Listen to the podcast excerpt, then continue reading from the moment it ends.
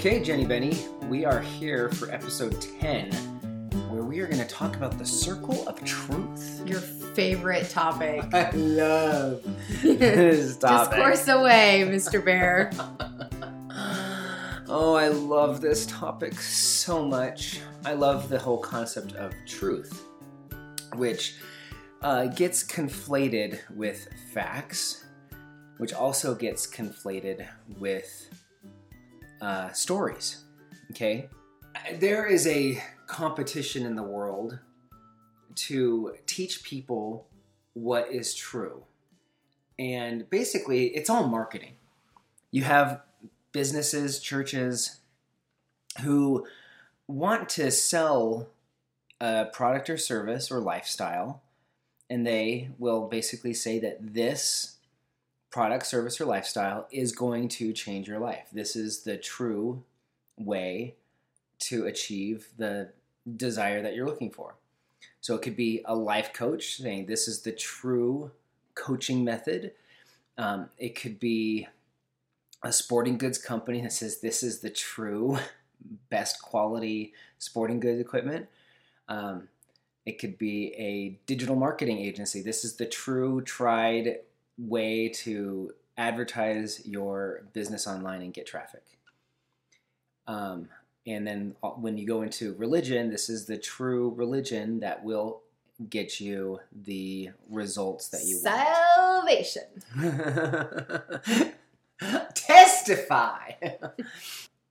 and I will say, in in prefacing this, that Jenny and I belong to a religious practice, a religious culture that is very much in the in the in the road of teaching people hey this is what's true and if you follow these steps and do these things salvation awaits at the end of the at the end of the road right Yeah. and we and we believe that I buy into it. yeah I chose to. uh-huh we we chose into that and so people will say okay well now you're biased about your religious thing. But this is what where we kind of differ from people that we interact with even in our own faith traditions.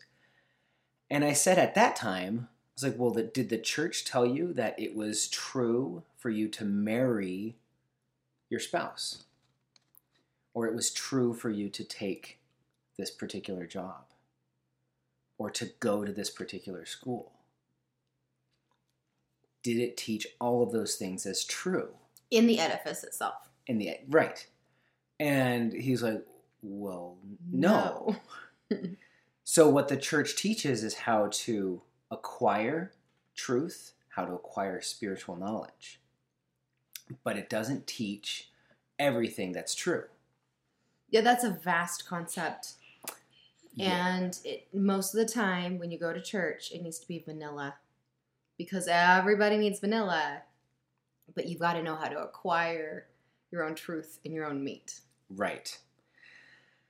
And okay, and then just for just for those for some of you who are listening to this, be advised that we're not going to go off the reservation. okay. There's a reason for this conversation.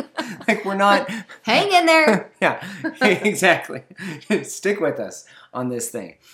All right. So years ago, I was uh, introduced to this concept called the truth circle, and it's basically just this idea to help people recognize that they operate from a certain perspective that is based on experiences they've had, knowledge they've acquired, uh, you know, basically their perspective, right?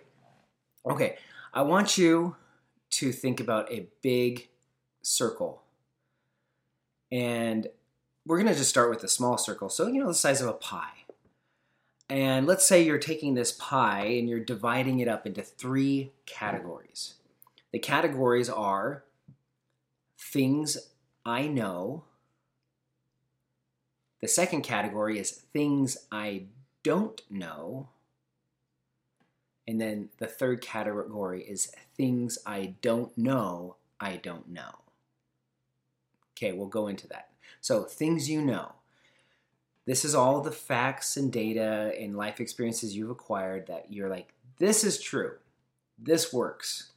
You know that if you toss a rock off a bridge, it will fall. I mean, everybody knows that. Except, I mean, everybody knows that.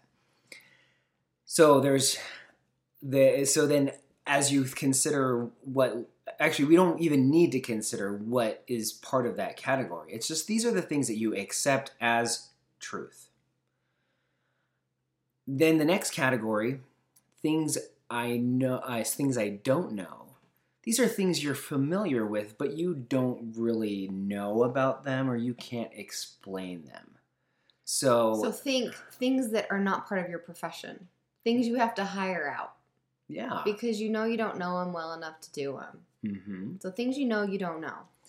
and it can be also things that are you you, you know you became familiar with in school like laws of thermodynamics or the gulf of the, the bay of pigs invasion and you're like well I've, I've heard of that but i don't know enough to explain it to somebody and then the last section of the pie is the things you don't know you don't know that literally there's this section of truth that you have no idea about Like when someone tells you something, you're like, "Whoa, mind blown."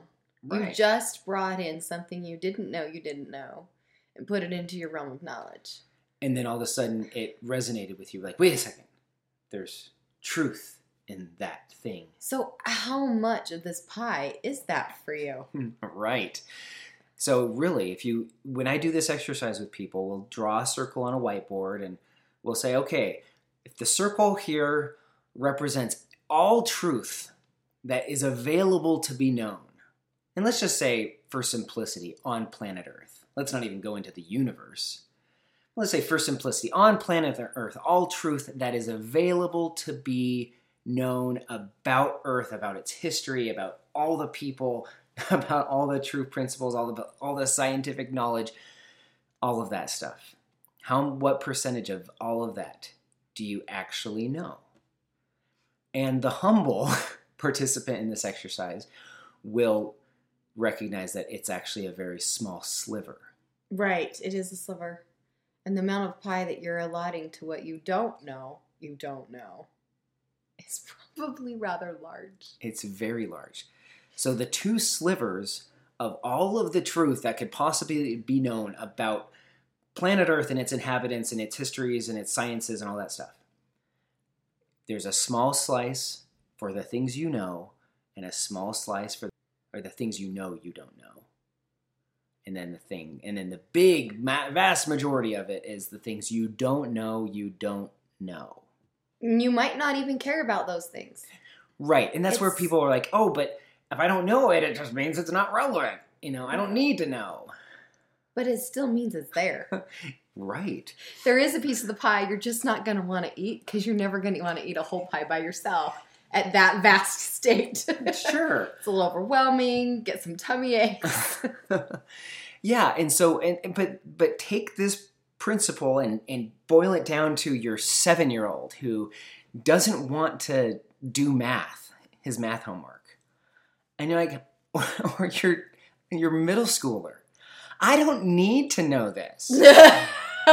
and you know, and of, of course, there are some parents out there who will be like, "You're right. You know, you're, you're right. It's true. You really don't need to know this unless you go into the field of physics or mathematics or whatever."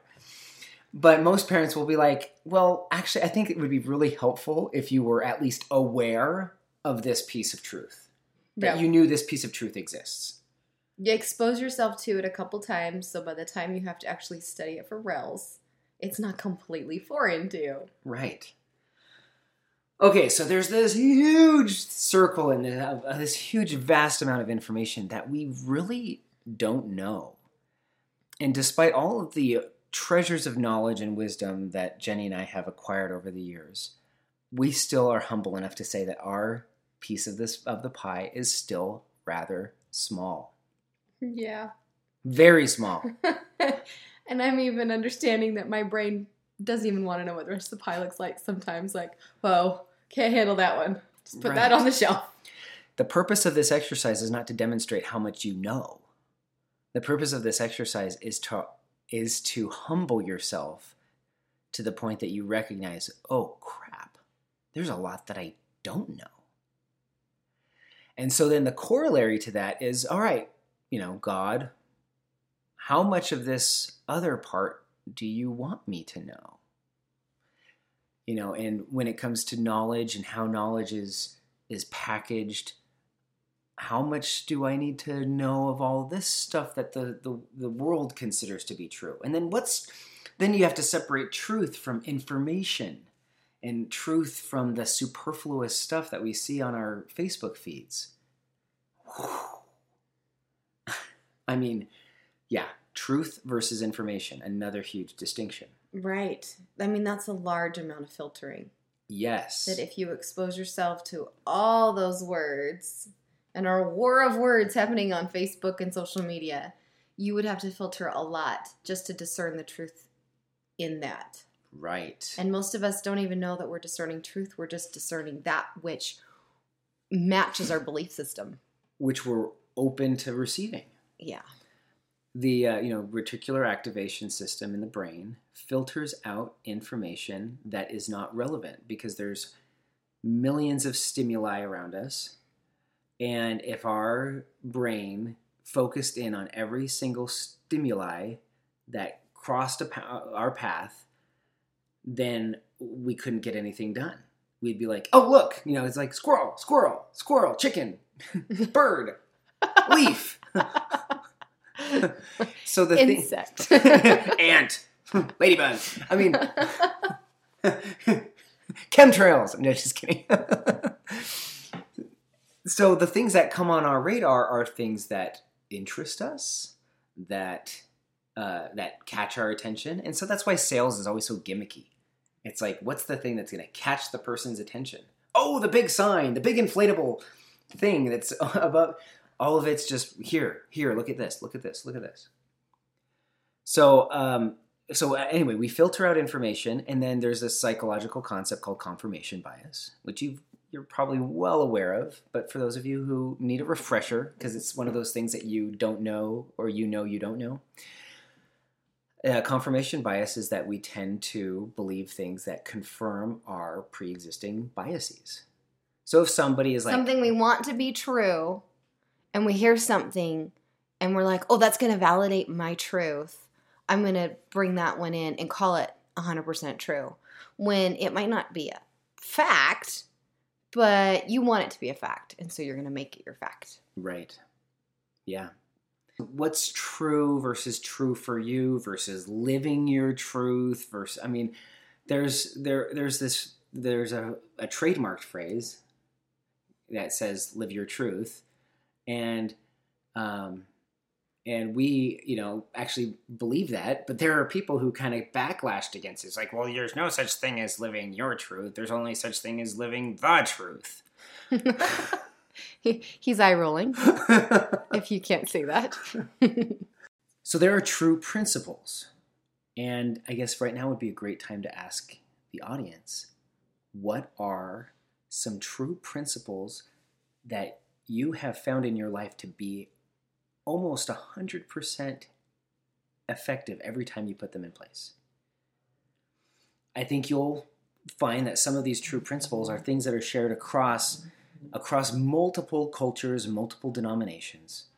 But I mean, very basic things is that, that love is one of the greatest feelings and forces on earth.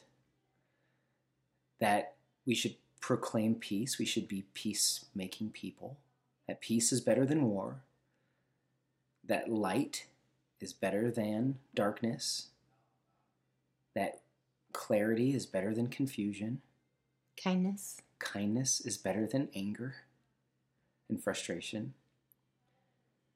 It's better to let people live and make their own free choices and decisions instead of trying to control them and force them to see things the way that you see them or do things the way that you do them.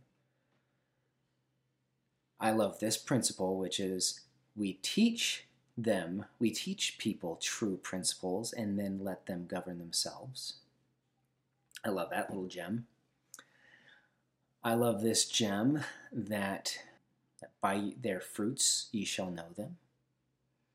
So I've used that one over and over in my life because there have been so many times where the constructs of limited knowledge that I was raised with, I grew mm-hmm. up with in my home and in the school system were very organized, structured. This is life. And then as I grew up, life didn't work for me anymore. Something was missing and something was wrong. Talked about that in the past. And I had to go seek out new, different truth or more truth. More truth. And so Customized truth. people, places would come across my radar, and it was so out of my norm. It was so uncomfortable. But I relied on that scripture by you, their fruits you shall know them. And so I was like, well, then, uh, or another scripture I have is plant the seed. And if the seed's good, it will grow and bring forth good fruit. So I was like, I've got to take this seed of what I just experienced and try it out. And I got to tell you, this happens over and over and over again with every coaching client I have. And it's usually not them, and it's usually not the seed. They found a seed, they planted it, it's yielding good fruit, but it is radically different than anything they grew up with, and it strikes their husbands as wrong. And husbands come out with fists flying. Don't you dare dupe my wife. and it and it happens all the time. And the thing is, who's to get the fists? It's the wives. It's not what they've been. It's not the people they're listening to. It's not the weird things that they've suddenly get gotten into that they're getting so much benefit from and so much healing from. And so the wives are the ones who are like, wait, is this my is this what I'm going to bring in as truth into my system? And then they stand up for themselves and they say, Yeah, This is working for me. this is working for me. I'm a better, stronger person. I'm a more healed person. I'm a more peaceful, loving person. Leave my new strengths alone. Leave my new strategies alone. Leave my new teachings alone. It doesn't violate your teachings, but you need to leave me be in peace. It's so important. And so sometimes at home, Steve and the kids will laugh that I'm a feminist. But when I can see women that are willing to think for themselves and stand on their own two feet, when I tell you, we're my girls and I read romance novels, very clean romance novels that are always addressing the oppression of women during the Victorian era and how they were simply property to be exchanged, to be disposed of. And so in order to really own yourself, you've got to stand up for yourself and say, Nope, I'm a human. I have beliefs. I'm going to do this. And a lot of us are quiet, normal women. Like, what did I do? I grew up playing house, and all I wanted to do was to be married and have a family. I never imagined I'd be a business owner, never imagined I'd be a coach. Had no idea that there was more in my life, more part of my strengths and in, in store for me. So that's how I've taken this whole concept and I've applied it for me. And I've seen it applied to countless women I've helped. And oh, I don't even like the word helped. Like, that you've coached. I've just really coached them to see their greatness. And then they're like, hell yeah, I'm great. Sorry about that, guys. okay, go ahead, Steve. Well, in in this in and just to add a the perspective from me, like I grew up wanting to be a dad. It's not like I grew up with this notion that I'm just going to be this, you know, Ruler of the house. ruler of the house, or this, you know, I'm, I'm going to go out and make all this money while my wife stays home and does laundry. No, and and we've definitely butt heads. And we're like, who's the ruler of the house? Well, I don't know. Who's it today? Let's duke it out. Rochambeau. so to speak. we're very equally yoked. Yeah, totally. And we walk our own paths. And that's what we've discovered has been the biggest difference. yeah and, and, and so when you, we talk about like all right knowing what's true for you it's it's almost knowing and, and partnering with god to know okay here i am walking this path which is my life and i can you know go any number of ways i mean there's millions of different scenarios that somebody could go like turn left here turn right there i mean just decision trees Hoi! millions of different scenarios of what you could do with your life And at some point, it's nice to take God's hand and say, okay, you and me, we're in this together. And I'm not going to do, I'm not going to ask you to just tell me what to do. I'm going to chart a course for my life. And I just ask God that you direct me in ways that put me back on the right course or the best course for me. Sure. There's countless times where you or I have said, okay, this is where we're going. And then something comes and slams into our plans, and we're like, what? Yeah. And then our philosophy is, well, there must be a better option out there. Right. And even just recently, I I had charted a path for our family for the next six months, and then a whole new opportunity came in. I was like, oh, wait, well, what about my original plan? Well, guess what? I can do both of them together, but maybe not in the timeline that I had anticipated or not in the way that would yield exactly the results that I had hoped for initially. So when it's talking about knowing the truth, that's also like knowing what's next for you and what step you should take into the direction. And sometimes taking steps forward require going into the darkness a little bit. And you step forward, and all of a sudden, boom, there's more light. And you step forward, like, oh, well, wait, there's more light ahead of me. And you're like, okay, I must be on the right path. So let us just end this this podcast, this episode, with this verse of scripture that I love, and and I and I I speak it as a Christian. I speak it to people who believe in Christ, but uh, this is this is what I believe is true. Behold, the Spirit of Christ is given to every person that they may know good from evil. Wherefore I show unto you the way to judge everything which inviteth to do good and to persuade to believe in Christ is sent forth by the power and gift of Christ. Wherefore ye may know with a perfect knowledge it is of God. You can know it's true. Whatsoever thing persuadeth men to do evil, Believe not in Christ, and deny him, and serve not God. Then ye may know with a perfect knowledge it is of the devil. For after this manner doth the devil work. He persuadeth no man to do good, no, not one, neither do his angels, neither, neither do they who subject themselves to him. And now, seeing that you know the light by which ye may judge, which light is the light of Christ, see that you do not judge wrongfully. For with that same judgment which ye judge, ye shall also be judged. Wherefore I beseech of you that ye should search diligently in the light of Christ, that ye may know good from evil. And if ye will lay hold upon every good thing and condemn it not, ye certainly will be a child of Christ. How cool is that? Lay hold on every good thing. Don't condemn it, even if it doesn't fit your, par- your current paradigm. So, I've got a teaser for you. Next episode, we're going to share how to discover truth in your body. I've been sharing this with Christians and non Christians alike, and they are loving the results. So, hang tight, and we'll see you soon.